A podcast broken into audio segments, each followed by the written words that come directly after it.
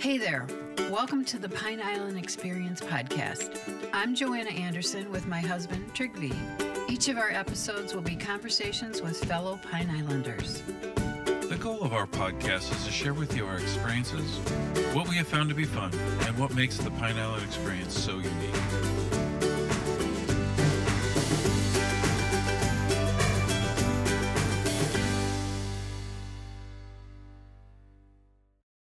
The trail itself, even just the the thousand foot that's open, the trail itself is open sunrise to sunset every day. So we don't lock our parking lot. We have gates on our parking lot. We did after Ian lock the parking lot. We left it unlocked during Ian in case people had to move their cars there because we want there's a little bit higher ground than uh, some of the folks around us, so we left it open. But once once we realized that none of the folks used it, which is fine, we locked it. So, but uh, right now our parking lot is not not locked. You're welcome to go on the trail. We do ask that you adhere to the posted signs. So if there's a if there's a sign that says no public access beyond this point, please respect that. It's for public safety. It is, you know, it's one of those things that we take very seriously. Not only the archaeological aspect, but the public safety aspect. We want people on the trails. We want to open our trail up. We want people to enjoy our trails because there are amazing things like woodpeckers and osprey and owls and things like that. We want people to see those things too. Um, but for safety, we have to make sure that we're allowing that only when it's safe for everybody. So, and we, you know, we know that people walk there early in the morning and late in the evening. So uh, we want to make sure that they're still able to do that, walk their dog and things like that. So the trails are open, the thousand foot sunrise to sunset. You just heard Annisa Karim, the operations manager for the Randell Research Center, encouraging people to come out now because the trails are open. After you hear Annisa's inspirational conversation about the history of the Randell Research Center and Donald and Patricia Randell's endowment, the fascinating history of the Calusa Indians and the archaeologists and RRC volunteer discoveries, you'll want to listen to this episode again. Annisa is a wildlife ecologist and conservationist whose passions include a love of nature, a love of wildlife, and a love of teaching. You will hear in Annisa's voice her happiness in finding her dream job on Pine Island. And now, here's Annisa. Well, thank you, Annisa Karim. We're so happy you're here. Um, you said yes to the podcast. So we really appreciate that. It's my pleasure. Thank you. Um, we're excited to talk about the Randell Research Center, but we want to start with you Okay. and talk about you and your background. So, Okay. could you tell us a little bit about yourself? Absolutely. Um, I uh, have grown up in Florida. I moved to Florida when I was five years old. So I actually grew up on the East Coast. I went to uh, school in Broward County. I'm a member of the first graduating class of Marjorie Stoneman Douglas High School. And um, while I was growing up, um, while we didn't have a huge opportunity to explore the outdoors in Florida because my parents worked so hard, I always had a love of nature. I always had a love of animals, like so many people, you know, but I also had a love of literature. And so uh, when I found myself at the University of Florida as an undergraduate, I actually got there and I, I was there to be an English major. Um, I loved literature. I wanted to be an author um, of some sort. And so I started down this path of being an English major. But I was also a teenager, you know, also first time in uh, first time in college, and you have these general education requirements you have to take, right? So I heard of this really cool class. It's called Wildlife Issues. It's uh, in the middle of the day, uh, you know, and it's a great class and it's not so hard. So for me, who was writing a lot at the time, I thought that would be a great way to incorporate my love of nature, my love of wildlife, learn a little bit about you know the professionals that work in the field and and you know maybe have a little bit of an easier class so i can um, concentrate on other things. Well that was the proverbial light bulb moment um, for me. This is this is what i want to do. I don't want to be an author. I can read and write as much as i want throughout my life but this is what I want to do, be a wildlife ecologist. So I immediately changed my uh, changed my major. What year Um, was that when you changed? Um, I was a sophomore in college. Okay, so that was early. Yeah, it was pretty early. I think it was probably pro- probably towards the end of my sophomore year. Mhm. Um, it's right before you get your associate's degree, so I was finishing out my general education requirement. So um, I became a wildlife ecologist and very quickly started taking classes that just amazed me on how much we knew and how much we didn't know about the natural world around us. So I graduated with a Bachelor of Science in Wildlife Ecology and Conservation from the University of Florida. And I came to Southwest Florida then for the very first time. I became an intern with the Conservancy of Southwest Florida in Naples. Oh, And that is where I gained my ed- my love for environmental education because all through uh, my undergraduate education, we were talking about and learning about research in wildlife ecology and conservation. And so that's where I wanted to be. I really wanted to do a lot of research. Um, but as an intern with the Conservancy, you know, a short term internship doesn't really allow for in depth research. So environmental education is what um, I ended up doing as an intern. And I, I loved it because that was the another aha moment in my life. Uh, if people don't understand the challenges of the world we live in, uh, they can't necessarily solve them, right? So to Mhm. understand is to start to um, start to love and start to want to protect more. So, you know, I I um, that's what I did. I, I worked at the conservancy for a little while. I went back uh, and uh, got my Master of Science in Wildlife Ecology and Conservation, came back to Southwest Florida, had a wonderful opportunity to work for Lee County Parks and Recreation for 12 years. Um, and, at, you know, then I got a call that, hey, uh, the University of Florida is looking for an operations manager at Randell Research Center. And I just couldn't pass up the opportunity. It's one of those jobs uh, that in my field comes by very, very rarely, and I had to try. So that's that's how I got here. Um, I've been in Florida for my whole life, but um, this opportunity to combine uh, the natural world, the knowledge of the natural world, and kind of layer it with how the Calusa um, and you know even um, the pioneers of our island uh, used and understood the natural uh, world around them. It's it's really been a fantastic Right. And with your love of education, this is perfect. Yeah, yeah. role. I love speaking to people about things I'm passionate about. So uh, yeah, it's great. And the children come there. from the Yes, yes, we are- and- We're we're one of those um, places where not a lot of people visit because of the proximity. It is, you know, for people on the mainland, Right. uh, it's kind of a long drive, right? Um, and so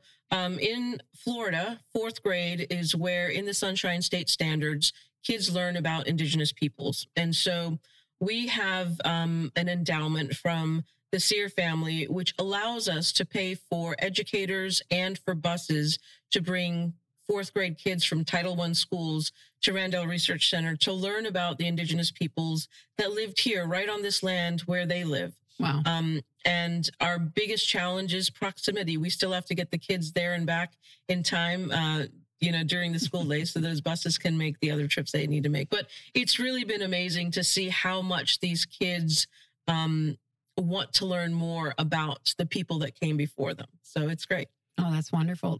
Now, did you know about Pine Island before the position opened up? I did know about it. So when I first got uh, here um, as an intern, you know, in the 1900s, 1998, with the Conservancy of Southwest Florida, um, I I wanted to explore uh, the area that I had just moved to, and uh, when you when you intern with the Conservancy, you kind of come and you have instant friends just waiting because all the interns are about the same age and have about the Sure. same kind of um, things they're interested in. So we all started exploring. You know, we went to Manatee Park, we went to a Corkscrew, we went to Fakahatchee, and uh, we came to Pine Island. Um, so I had heard about it. I'd been on the island. I'd been to Randell Research Center Oh, certainly before. Um, it's one of those places where people um, people just hear how awesome it is, and then you take a take a drive out. But um, bef- before I'd interviewed for the job, it had probably been about eight years before I had been to the research center. So I took another quick trip Yeah. before my interview just to make sure my uh, my memory co- coincided with what was on it the may ground. not have changed an awful lot. in nine years, or maybe it had. Well, there were some really nice improvements. I have to say the grounds looked fantastic. Okay. And um, but yeah, I mean generally the place was about the same concept, right? So it was great. So you mentioned proximity, and it, it generates a, a question, or a, I guess sometimes even a joke that a lot of people have. It's like you never visit the stuff in your own backyard. Yeah, like we that's right. dream about driving three and four hours to go do something, and Yeah. we were guilty of that. We lived in Chicago for a period of time. We never did the Chicago River tour until we went back as a tourist. Right. You're like, oh, So do you track who comes? In other words, is there the Southwest Florida suffer from that, where you get people from other parts of Oh, Florida, absolutely. Europeans, etc. yeah. Possibly more than you get locals. Yeah, absolutely. Okay. That that definitely happens. And you know, um, I think that's human nature. Yeah. It's one of those things where like, ah, I'll get there when I get there because I'm gonna be here and then I'll get Mhm. there when I get there. Um, so we are actually we have a concerted effort. Um, before Hurricane Ian um hit, uh, we were starting to plan um a Pine Islanders Day where we would invite locals um to Randell Research Center, try to have uh, maybe a food truck or something, some activities for kids, some um, you know displays for adults, just an educational afternoon for Pine Islanders to come and um, take advantage of this amazing place they have right here and Mhm. share in the heritage because it, it is an amazing place and it really informs us about how people lived on the land and it's very similar to the way that Pine Islanders talk about their island and how they live on the land. You know, Pine Island is obviously it's a barrier island, just like Sanibel and Captiva and Fort Myers Beach, and but it's a different feel when you come here. Yes. It's a feel. The feeling is different, right? So, um, we want people to people to kind of take advantage of that. You know, like. Uh, to, to take solace and yeah this is an amazing place it is a little bit different and there's a reason the Calusa were here there's a reason that the second largest township of the Calusa is located right here on this island you know and so um so we we, we will plan that again. We will we will um, have a pine islanders day when we're able to to invite pine islanders to come um, because it's something that they should really be proud of i believe. Um, and um, so hopefully we can get over some of that proximity issue um, when we do that. Well, also too, and, and not to downplay the history and the significance of all that, um, but if nothing else, just to be outside and walk in the trails, and there's some beautiful views and stuff like that. So, Yeah. if you think about there's other trails or hiking uh, opportunities here, you know, it's just an additional Yeah. one. It just comes with really kind of those added benefits that you you don't get in some of the other places. It absolutely does. It absolutely does. It has, um, and we allow it is day use only. It is walking only. You can't ride your bike there, but you can walk your dog there. And for a lot of people, they really value those areas where they can take their dog, and um, you know, it's you have to walk your dog on a leash, but that's um, that's just being respectful of other, the, Right. the other people there. But I do have a rule: if you have a dog and you bring it to the center, and I'm there, I have to pet the dog. So find me, and I'll pet your dog and wish That's it well. good to know. Yeah. it's my personal rule. So you mentioned the interview. Um, what was that time frame? So in other words, you know, when did you get the job? How long have you Sure. been there, et cetera? Um, I interviewed for the job in May of 2001. I was offered the position um, soon after. It was early May. Um, Cool. And uh, started uh, June of 2001. Um, and so we were actually, um, at the time, we were starting to come down. Um, come off of a lot of the COVID restrictions. So Okay. the trail had just recently opened back up again. We were once again um, opening our classroom and having our displays out for people uh, to see. And um, we had our gift shop open. So we were just kind of starting to open back up in full in June of 21. Yeah. Um, and that's the process. That's when I came on board. And you came on board during turbulent time. I mean, it was COVID and then Ian and Yeah, you know, and yeah. It was um it was a turbulent time, you know. I think it's one of those things that it's just an example of how life goes. It's this amazing opportunity, but nothing works in a linear fashion. It's always kind of topsy turvy. So, yeah, so we were coming down off of COVID and then um, we had some, because of COVID, you know, a lot of people had um, changes in staff. So we had changes in staff. We had a lot of new personnel that were being trained. Um, not that we have a lot of people working there, but when 30%, 40% of your staff is new. It's a big deal, right? Right. I had the wonderful opportunity. So my predecessor um, was Cindy Bear, and she was at the Randell Research Center for quite a while, did an amazing job. And so uh, thanks to the, you know, the people at the Florida Museum and the University of Florida, we actually got to um, kind of spend a month together, her last month and my first month, so we could really go over that. That overlap really, really helped me, not only in terms of process, but in terms of um, the way, you know, kind of the how we do things and the reason we do things. The whys aren't always explained, right? When you're Mhm. reading a policy, Correct. it's usually this is what we do and how we do it, but the whys aren't always explained. And that's so important to understand how an organization kind of views this place, views, you know, Yeah. certain aspects. And But it's hard to follow. So, I mean, I think she was here 10 years or Yeah. I forget. I think I think it was a little more than 10 years. Yeah. yeah. And that's hard to follow. That was so nice that you got to spend a month with her. Yes, and I, I had a lot of, uh, I have a lot of respect for Cindy. She did such an amazing job at Randell Research Center, and one of the one of the amazing things that she did, along with um, the archaeologists that started this this um, Randell Research Center, uh, Bill Marquardt and Karen Walker, they really understood the value of having people from different parts of life being volunteers there and being docents. So they spent a lot of time and energy um, creating this training program for volunteers. And our docents, I believe, as a result, are one of the best, uh, some of the best docents that I've seen, uh, regardless of place. Um, Mhm.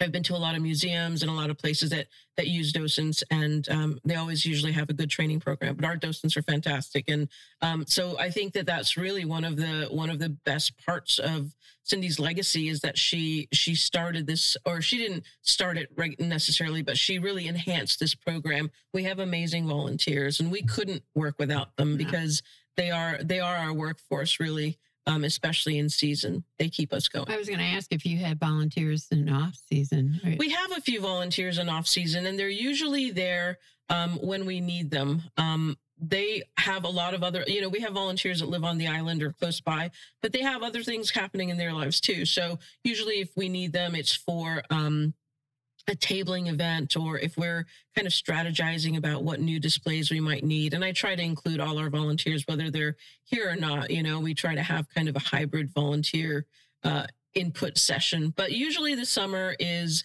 when um, we take our vacations, when our volunteers are out of town, when Mhm. we're kind of doing a lot of the groundwork to make sure the grounds are kept up for um, the upcoming season and some of the planning. We're putting our calendar together. You know, when are we going to do our harbor history tours with Captiva Cruises? When are we going to bring the fourth graders down? You know, when are we going to have our lecture series start and end? and you like think that. you might have the guided tours? Yes, yes. And we actually had uh, guided tours after Ian as well. Oh, We currently have only about a thousand feet of trail open. Um, and when the whole thing's open, it's a little over a mile. But we do have shortened guided tours that our docents are happy to give. The history of the Calusa is best given when you have the entire trail, when you can actually go to Randell Mound and stand on top mhm. and look at the estuary and talk about you know the benefits of the estuary the you know the defense the mounds provided things like that but um even so our volunteers are pretty good at describing what you would see and it's just a, a nice different aspect of visiting a natural area you learn about the plants you learn a little bit about the animals but you also learn about the indigenous history So we've talked about the research center. Maybe you can back up and tell us how it came to be. sure Uh, since I think I think it's the name is so synonymous with Pine Island, but I'm Yeah. not sure everybody understands how the whole thing came to. Clues notwithstanding, but I mean Right. the whole the, the dedicated area and the Randells, et cetera. Absolutely. I'd be happy to do so. So, the Randell Research Center is part of the University of Florida, part of the Florida Museum of Natural History. Uh, the Natural History Museum is in Gainesville, Florida, where the main campus is, um, and we are a program of that. And basically, uh, what happened was there, Don and Pat Randell moved to Pine Island in late 60s. In 1968, Patricia and Donald Randell moved to Pine Island with their son, Ricky. Uh, and they had two other uh, children. And when they moved here, they decided that they were going to buy some land and this was going to be where they lived. Um, they also, at the time, bought a little island just west of us called Josslyn Island, clo- kind of close to the center. Um, and so Don Randell's plan was to um, was to do some cattle farming, some citrus, and uh, to develop Josslyn Island. Um, and that's what he was planning to do. So he went out to Josslyn Island and he discovered a mound. He knew he had mounds in his backyard. Donald and Patricia Randell um, knew exactly what they had in their backyard. They had the means to preserve, um, and they had the the intent to preserve. So they didn't really want to mess with the mounds on their lands, but they bought Josslyn Island, and that's when they discovered hey, there's a mound on Josslyn Island as well. And so at the time, they they really wanted to see what was in that mound. They really were curious. Um, they were curious about all of the mounds, really. Um, but when Josslyn Island was purchased and Don Randell found this mound on the southern side of Josslyn Island, um, it, two things happened. One, uh, there was a news press article about Josslyn Island and about the mound there. And second, um, Don Randell asked for an archaeologist to come and map the mound, kind of show show what was there. So that's where Bill Marquardt enters the scene um, in 1983. And so when this happens, people start going to Josslyn Island, members of the public, and start looting the mound. Oh no! And so that to Don Randell was this is this can't happen this cannot happen. And so that was his, he, he, you know, he wasn't going to develop the island because it was, it did have a mound. Um, he did actually blame the newspaper article for that onslaught of the public, mm-hmm. but he understood that if people knew there were mounds there, there were some people that would respect it and some people who wouldn't. Mm-hmm. And that's just how life is, right? So he decided at that point that he did want to preserve his mounds. Um, but his wife in 1988, so Bill Marquardt, this was 1983. Eventually, they sold Josslyn Island to the state. But in 1988, Bill Marquardt was back on the island. Um, and Patricia Randell asked Bill, Hey, what, how old are these mounds? And that really was, was the impetus of digging excavations on Randell Research Center currently um, on Pine Island, right across the street, you know, mm-hmm. from where the Tarpon Lodge is today. Um, and Bill Marquardt said to her, you know, if you're serious, we'll come down and we will look. Um, and so she said yes. And so in 1989, they spent 12 days doing a lot of field work. And Bill Marquardt brought with him Karen Walker, who is an amazing zooarchaeologist and coastal archaeologist. And so, um, and she was great at figuring out like all the logistics of where the volunteers would work and how they would work and how they would process all of this information. And that's really the beginning of the relationship between the Randells um, and Bill Marquardt and Karen Walker. And as they worked together, they started to understand that once this endeavor was done, there was no there was no guarantee that these mounds would be protected. Right. Mm-hmm. Okay. Right. And so that's when they started talking about, hey, how about making this part of your legacy and donating this to the University of Florida as a research center. And that's how Randell Research Center came to be. And I think it was pretty serendipitous. It's these people, Don and Pat Randell, who move here, who are so interested in conservation and preservation. They're interested in uh, cultural heritage and indigenous heritage. They wanted to know what was in these mounds. And they happened to purchase the land where the second largest Calusa Township existed. You know, there were mounds all over Pine Island. There were mounds all over Florida, and a lot of them were, have been taken down. And certainly the mounds that we have on Randell Research Center are not the original size or extent of what they were. But uh, when the Randells got here, whatever was taken down stopped. Mm-hmm. Um, and, you know, that's how the preservation started is by this initiative by these uh, these two people uh, saying, "Hey, we want to preserve what is left," and that's that's how it came to be. So we've heard a lot about the mounds. Knowing what we know today, what was the significance of the original purpose to those mounds that we now find, you know, in these areas sure. and are available to be looked at and understood? The purpose of the mounds really was to create a town, a community for the Calusa, we believe. And so if you look at a LIDAR map, a map that shows basic to- topographical kind of features, mm-hmm. you see that there are mounds all over. Randell Research Center, not just the obvious big ones, but the small ones too. We have um, the benefit of Frank Hamilton Cushing having come to Pine Island in the late 1800s. A lot of people are familiar with, a lot of people that are interested in archaeology are familiar with the Key Marco cat and the masks that were found on Marco Island in the late 1800s. Frank Hamilton Cushing from the Smithsonian was um, was asked to come to Marco Island at that time um, to to basically make his amazing discovery. But on his way to Marco, he came to Pine Island, and when he did that, he noted the size and the height of Brown's Mound. He noted how large this area was, and while he didn't have time to go through it and map it all out, he did make a significant note in his notebooks that hey there's something here we need to investigate this more so i don't think the randells actually knew that he had been on their property, you know, Mhm. 100, 100 years before. But um, certainly when archaeologists saw this area and they started doing a little more research, they found those notebooks. Um, and so I guess to answer your question, I kind of just uh, kind of uh, went off on a little bit of a tangent there. I'm sorry. But to answer your question, yeah, the mounds, they had various purposes. The Calusa, we believe, had kind of a I don't want to call it a caste system, but certainly there were two tiers. Mhm. Uh, there were noble people and there were commoners. And so the noble people were able to live higher up on the mounds. One of the benefits of living on a mound, and, and so the Calusa, they, they were these amazing indigenous people that did not have an agrarian society, but were still able to create a very sophisticated community. And so that that concept alone was really foreign uh, to a lot of people because when I went to school, I was told you need an agrarian society to be complex.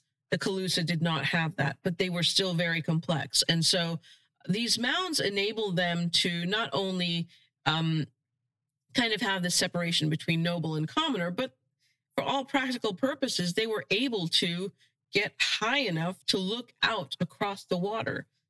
It, it was a defense mechanism. The, if you visit Randell Research Center today, the water doesn't seem super close. It's right across the street. There's Waterfront Drive. And then across from our parking lot, you have the Tarpon Lodge.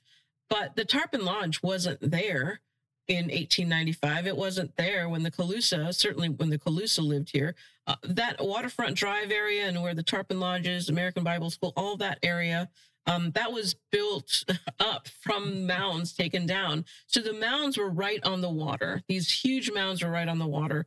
And our estuary, this combination of fresh and salt water, we know is awesome for um, fish, right? It's this amazing biologically productive area, but it's also pretty shallow. So all of these boats that the Spanish were bringing in, that the English were bringing in, these huge ships could not, could not um, actually use our estuary as a transport. They had to get in their canoes. The Calusa could see them coming. They could see their canoes coming. It was great defense. And actually, the estuary pres- provides amazing fishing. So they were right there on their fishing grounds, right? They were harvesting the fish. They were able to defend themselves. They actually used to do a lot of trading. So they would have, uh, they would trade with uh, like Cuban fishermen, people from the north. It was a great area to be able to live in a trade route and for defense. And then, you know, when tropical storms or hurricanes or whatever, uh, you get out of the storm surge. It, the mounds, we don't believe, were vegetated. They had small home gardens. They had Right. structures on the mounds, but um, other than that, there weren't a lot of there wasn't a lot of vegetation. So that leads us to also to believe that they um, they minimize the incidence of biting insects by living that high up. Ah, And they interesting. weren't into agriculture too. Right? That's right. That's And- right. Which was not common. They were. Yes. They fished. That's right. They fished. They fished. And so these are the preconceived notions that we bring as I mean everybody regardless of where you're from or or what you know, everybody's got a preconceived notion, right, of some other place or some other people. And so that was the same. So in the in 1895, 1896 when Frank Hamilton Cushing came back with all of these amazing artifacts um, to the Smithsonian, he came back uh, with a lot of really cool things the Key Marco cat, the deer head, the wooden uh, woodpecker tablet, you know, all these cool things. One of the things he did come back with also was half of a, a sunray Venus clam shell with the etching of a human Hmm. And so at the time, the folks at the Smithsonian said, oh, no, no, this is impossible. These savages could not represent themselves in art, you know? And clearly they were artists. They had they had surpassed just looking for food, water, shelter, space. They were at a place in their community where they could build these mounds, build a canal all the way across Pine Island, express themselves in art, trade with people from all over North America. Yet the people at the Smithsonian at the time didn't know any of this and just said, hey, these these guys couldn't have done this. They accused Frank Hamilton Cushing of forgery and he was exonerated, but that was the preconceived notion. So then years later, archaeologists still have this preconceived notion. Anthropologists you have to have an agrarian society for for an um, you know to create a social complexity a political complexity. Well that's not true. You know the calusa proved that there are other indigenous peoples that live on the water that have proved that. They aren't they weren't nomads. They were able to stay in one place. They had a hierarchy of community. They had a they had deities. They had rulers they had a immensely complex system. And they had a nice climate. Yes, yeah, they had a great climate. No, no AC though. No. yeah, So you talked about the trade. So other than you know England, France, Spain, et cetera, everybody trying to claim Florida for their own, um, I'm going to go with the Spaniards spoke Spanish. And it, do we know like how the trade was accomplished in terms? I was. Do we know was there a language for the Calusas? yeah. So we believe that the Calusa did have their own language. Um, we don't know.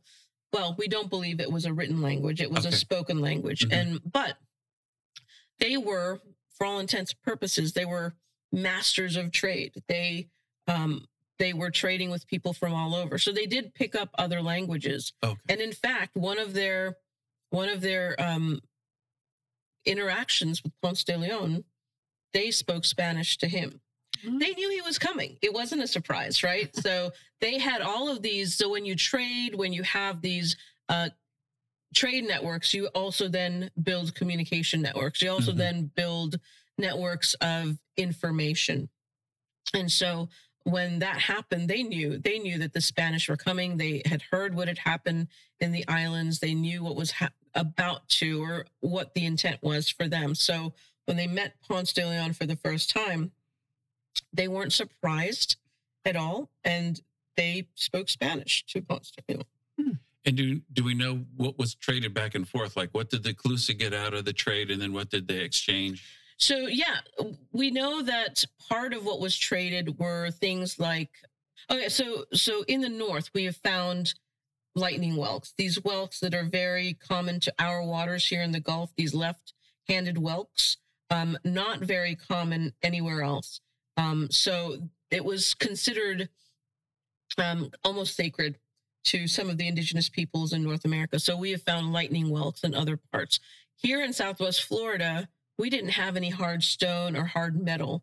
And so that was something that the Calusa really, and and all the people in in Florida really, all the indigenous peoples really valued because that was something that they could create tools with, Mhm. create jewelry with, and so there was um, things of that nature, um, just basically utilitarian Interesting. items. Yeah. Yeah. Well, as your role, you have a huge role there. Yeah. But um, were there any challenges for you when you first started? You know, when you're first hired, sometimes your new boss will say, "This is these are our expectations. Here's Yeah. here's some challenges for you." Was there anything? Yeah, you know, I um when I work in an environment, I really like to get the people. I, I like to get to know the people I'm working with and working for. And so the people I'm working with, that was easy. They were right there with me, right? But the people I'm working for, they're in Gainesville. And so a lot of the a lot of the kind of the things you have to do right, uh, the fiscal policies, the way you process a receipt, you know, um, who who gets uh, who gets your travel request, things like that. You know, I knew the email addresses, but everybody's got their own personal likes and just how they do their job well. And I really, when I start to work with people, I try to understand their mindset um, to help me communicate with them better. That's just I don't con I don't think it's a conscious thing. It's just how I operate.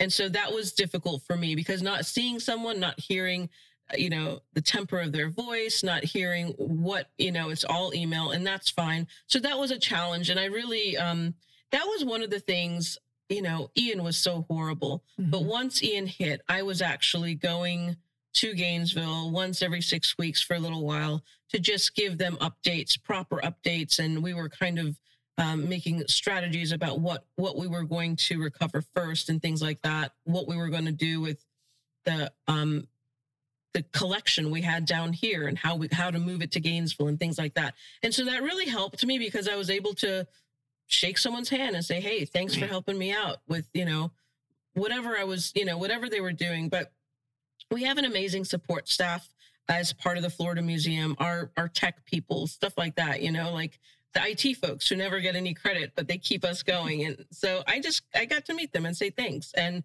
to see their faces. To me, that was great. The other challenge, though, on on site certainly was to quickly in the very first season to quickly learn how important our volunteers were. I knew certainly that our volunteers were extremely important to the way we ran um, our public facing part of Randell Research Center day to day. Um, but to understand, I, I don't think I understood fully how incredibly smart and dedicated our volunteers are. And so uh, that to me, I don't think it was a challenge. It was, you know, I didn't want to miss that opportunity to learn from them. And so that's what I did. And honestly, one challenge was, you know, it's it's human nature, but Cindy Bear was amazing. She left this amazing legacy and I wanted to live up to it. Mhm. And so to me, that was a pressure. That was, I needed to make sure that the volunteers knew that I was as dedicated to the Randell Research Center and um, appreciative of their work as Cindy was. Um, and she did such a great job that it, you know, large shoes to fill, right? Big shoes to fill. But um, her being there my first month, her last month really helped Right. with that. But that, you know, that certainly was at the back of my mind as well. It's like I I can't let these folks down. They've put so much into Randell Research Center. Certainly I wanted to do what's right by Randell Research Center, what the University of Florida, what the Florida Museum expected to do my job, but to do it well, to make sure that the volunteers understood that I appreciate them and that they they really are so important was important to me. Do you still go back every six weeks or what? I don't, I don't, but um, we have had the opportunity to get a few grants. We got a, a, a rapid uh, grant from the National Science Foundation. And so we also recently got a Biodiversity Institute grant that we're going to start working on um, very soon. So once that happens, I believe I'll be going back to Gainesville Good. Again. Yeah. You get to see them in person. Yeah, Yeah. and actually, our director, our current director, Charlie Cobb, and our assistant director, Michelle Lefebvre, they come down here quite often. Hmm. So I do see them. It's the other people around them, you know, uh, but they they come often, and I I, I talk to them a lot every week, which That's is good. which is what the way I want it. So Do we have an idea when and how the Calusa came into existence? we really don't. We know that they were um, people here for a very long time, and where you start calling them the Calusa. Mhm. That's really a difficult question to answer. I don't think there is an answer to Okay. that. But this, um, at some point, there were people that arrived here and decided to stay here instead of continue on, right? And so I guess that's where the Calusa started. But it's hard to know when those people stayed and when other people left, where Mhm. that continuum is. We have records of uh, human remains in the area for, you know, we know the Calusa were on Pineland, on Pine Island for uh, probably about for 2,000 years, but uh, we don't know. Um, and we know in cer- certainly surrounding islands, Useppa, Calusa Island, there are all these islands around that have mounds on them. Cayo Costa has mounds on them. So there were Calusa out there as well. Uh, and they probably lived out there before they lived on Pine Island. Okay. The record shows. But it it's it's a really difficult question to answer because you think about how many mounds are out there and how much we actually have in terms of evidence. It's minuscule, right? It's like a glass of water in an ocean Okay. is what we have. And so really it, it would be almost impossible to excavate every mound. And really there's there's some considerations there. You have to take into consideration that um, some of these mounds are burial mounds, and we don't want to disturb the ancestors of uh, the Calusa. Um, and so we want to pay respect and do things in the right way. And to excavate is to have to have a really good reason to do so. So we don't have all of the answers. Um, so, but we know that the Calusa were here for over 20 centuries. Uh, our country's been around for two and a half centuries, and the Calusa were here for over 20 centuries. And so they made this their home for a very long time. Um, and hopefully, hopefully we can learn something from how they lived. And then with the exploration of Florida and the introduction of European diseases, do we know about when they started to dwindle and kind of ceased to be of exist- Yeah, in I- existence? I think it started almost immediately as soon as they really came into contact with the Spanish. So in the 15, you know, 1560s, 1521, I think is when Ponce de Leon got Okay. here. And um, so the, immediately we see a decline in the population because of disease, uh, not necessarily because because the Spanish were never able to subsume the Calusa culture Mhm. the Calusa always fended off the Spanish, but disease certainly was a huge part of it. And that started to happen almost immediately. Well, let's now we've talked about Ian. Yeah. So, and you said that there's no time time frame for when um, it'll be, you know, the trail will be recovered completely. There's not. We're working on that diligently. So, being an archaeological research center means that we take archaeology seriously, obviously. And so, when you have things like just just imagine what the island looked like after Ian. Certainly, there was a lot of debris, right? A lot of vegetative debris and some uh, damage to buildings and homes. Some some totally disappeared. Um, but there were a lot of trees that fell over, entire trees that fell over with their root balls exposed which means that those root balls that were underground are now above ground. And that means it becomes archaeological. Anything underground is archaeological. So, with those large trees that have fallen um, on top of the mounds, it is a safety issue because of the cavernous holes they have left. And it's an archaeological issue because you're now dealing with an archaeological root ball, basically. Um, so, we are working with the state uh, on how to uh, basically resolve that. Um, one of the things that happened when we were gifted Randell Mound is the University of Florida and the Florida Museum realized, hey, without having operation money, without having money to actually maintain the land, we really can't preserve this properly. So there was uh, an agreement made to sell the land to the state. So the Randells knew about this and they agreed with it. So they gifted the land to the University of Florida. The University of Florida then sold the land to the Bureau of Archaeological Management in Gaines, or sorry, in Tallahassee at the state. So it is state property. So we are working with the state on what happens to these archaeological resources. Uh, in the meantime, we have other things like footbridges and platforms that need to be rebuilt.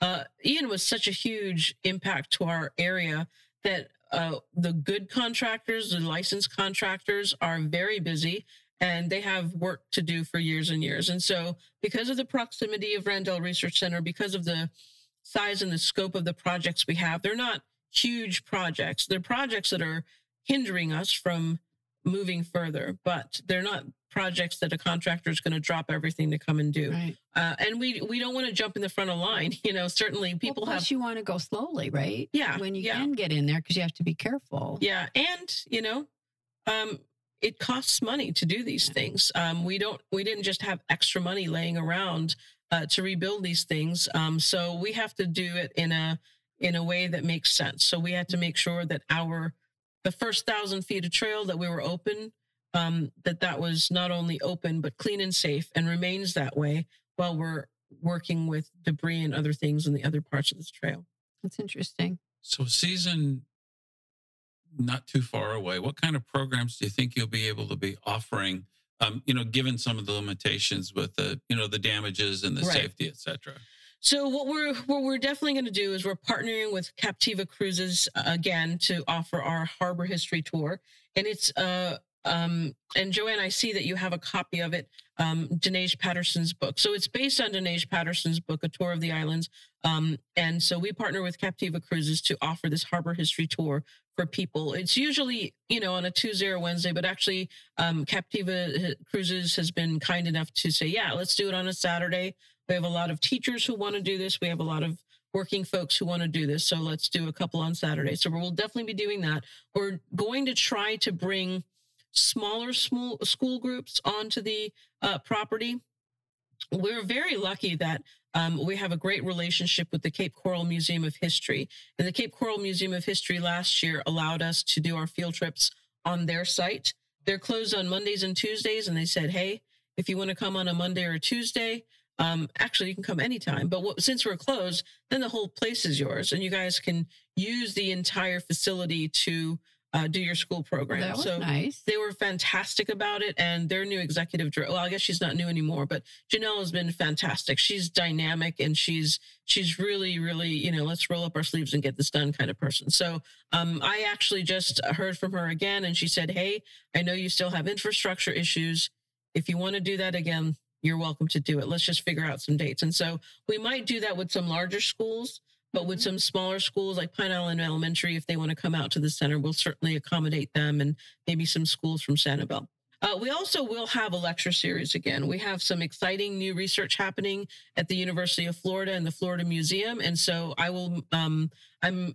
I've made my invitations. I haven't heard any. Um, you know, we haven't set dates yet, but we have some great um, people at the Florida Museum, some great scientists that have some interesting research going on. So I will bring those folks down. Um, and it, you, those those lectures are usually on a Saturday morning. Um, we open it up to members first because our our our area is not huge. We can't accommodate a lot of people. So we open it up to our members first um, if they want to attend those lectures. And then usually about 10 days before the lecture, if there are any empty seats available, um, I usually actually put it on our calendar on our website and post it on our Facebook page and ask people if they want to come. They're welcome to. I bet it's sold. I mean, it's Yeah, they're great. sold out, especially if you put it on Facebook. That's the key. Yeah, yeah. As soon as it goes on Facebook, any any leftover seats are gone. And I was so glad to see you had a Facebook just for RCC. You know. Yes, yes, yeah. So Randell Research Center, um, the Facebook page is really dedicated not only to archaeology but to history and ecology, just like the center itself is dedicated to those things. Uh, we live in a beautiful part of Florida, and you know we have some awesome plants. We have some great wildlife, and so when we have uh, a plant that's blooming or in fruits uh, at the Randell Research Center, uh, then likely other people are seeing it in Southwest Florida, and so it's a way for people to see what's in bloom, what's in fruit, and um, learn a little bit, bit more about native plants because that's really important. Uh, if we're going to save this save this place, native plants are going to be a huge part of it. Yes. So Huge. remember a couple of years ago, and I'm really bad on time. Word got around the Pine Island Photography Club that there were woodpeckers up there, and I know any number of the photographers were making their drive up there trying Yeah. to catch um, some pictures of the woodpeckers. So it is an amazing tool that like that word can spread through tools Yeah. like that compared to the old, you know, you had to create a flyer or do a mailer, which was quite expensive.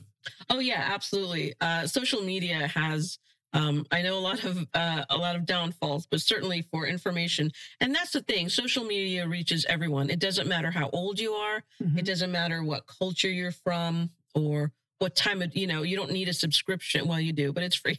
uh, but you know, like that. If you're if you're looking for something about your about your community, then you can find it on social media. So that's that's one of the things that I try to keep up to date is our Facebook page, so people know what's happening and Mhm. I know what's happening at the research center, and share share uh, research articles from uh, other parts of Florida about ar- archaeology, or uh, share research articles from the Florida Museum about the research happening there. And you have a newsletter too, I think. We do have a newsletter. Yes, we have a newsletter. We're actually uh, working with the newsletter designer. She's finishing up the last draft of the one that's uh, coming out. Uh, so we do have a newsletter. The newsletters are available. The newsletters are really great. It really t- go, takes you to the history of Randell Research Center, um, and they're all on our website. Uh, if you go to the Florida Museum website and search for Randell Research Center, um, you can look at our newsletters, and they're pretty informative and pretty well written. I think. and then you can subscribe right on the website You can. too. That's yeah. that's right. You can Yeah. subscribe to our newsletter. That's newsletter. very correct. handy. So in terms of hours, and I know with the working out with the state and the safety, which is you Yeah. know paramount as well as preserving the uh, archaeological root ball. I think that might be the first and only time I'll hear that, but um, I can be. certainly appreciate the holes and everything like that.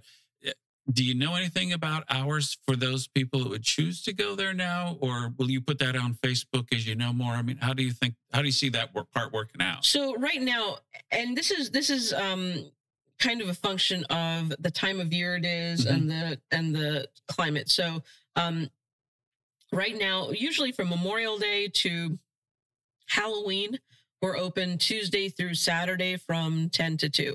And that's our classroom and our gift shop. Oh, Um, good. The gift shop yeah, open. I was The gift shop is open. So Good. 10 to 2, Tuesday through Saturday. And then after Halloween, so November 1st, we will open Monday through Saturday, 10 to 4. But the trail itself, even just the, the thousand foot that's open, the trail itself is open sunrise to sunset every day. Oh, cool. Okay. So we don't lock our parking lot. We have gates on our parking lot. We did after Ian lock the parking lot. We Sure. left it unlocked during Ian, um, in case people had to move their cars there because we want there's a little bit higher ground than uh, some of the folks around us, so we left it Mhm. open. But once once we realized that none of the folks used it, which is fine, we locked it. Um, so but right now our parking lot is not not locked. Okay. You're welcome to go on the trail. We do ask that you adhere to the posted signs. So if there's a if there's a sign that says no public access beyond this point, please respect that. It's for public safety. Mhm. Um, it is, you know, it's one of those things that we take very seriously. Not only the archaeological aspect, but the public safety aspect. We want people on the trails. We want Sure. to open our trail up. We want people to enjoy our trails because there are amazing things like woodpeckers and osprey and owls and things like that. We want people to see those things too. Um, but for safety, we have to make sure that we're allowing that only when it's safe for everybody. So it is great for photography. it is. It absolutely is. Yeah. Yeah. Yeah. And we, you know, we know that people walk there early in the morning and late in the evening. So uh, we want to make sure that they're still able to do that, walk their dog and things like that. So Mhm. the trails are open, the thousand foot sunrise to sunset.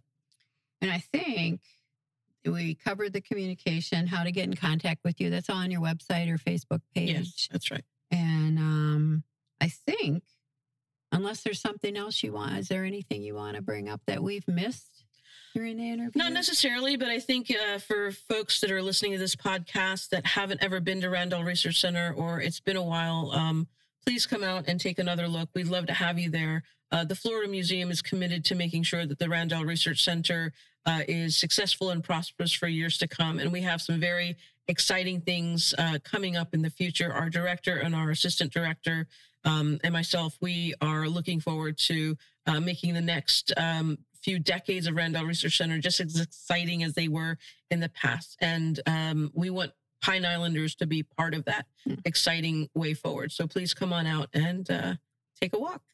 Well, thank you, Annisa. This has been wonderful. I've really it's enjoyed it. amazing. I Thank can you. I I feel your spirit with and, and your enthusiasm Oh, and, you so and how much you enjoy this I and your dream come true. That's right. You know, That's right. That's wonderful. Yeah. Thank you for coming Thank you so much. Have a great day. too. Bye. We hope you enjoyed our Pine Island Experience podcast. If you have any ideas for us, people to interview, or any comments, please feel free to email them to us at pineislandexperience at gmail.com. That's Pine Island Experience, all one word, at gmail.com. Don't forget to like us, and you may subscribe to this podcast using all the major catchers like Apple iTunes, Google Podcasts, and Spotify. Thanks again for listening, and remember, Island life is a constant vacation. We'll see you on the next podcast.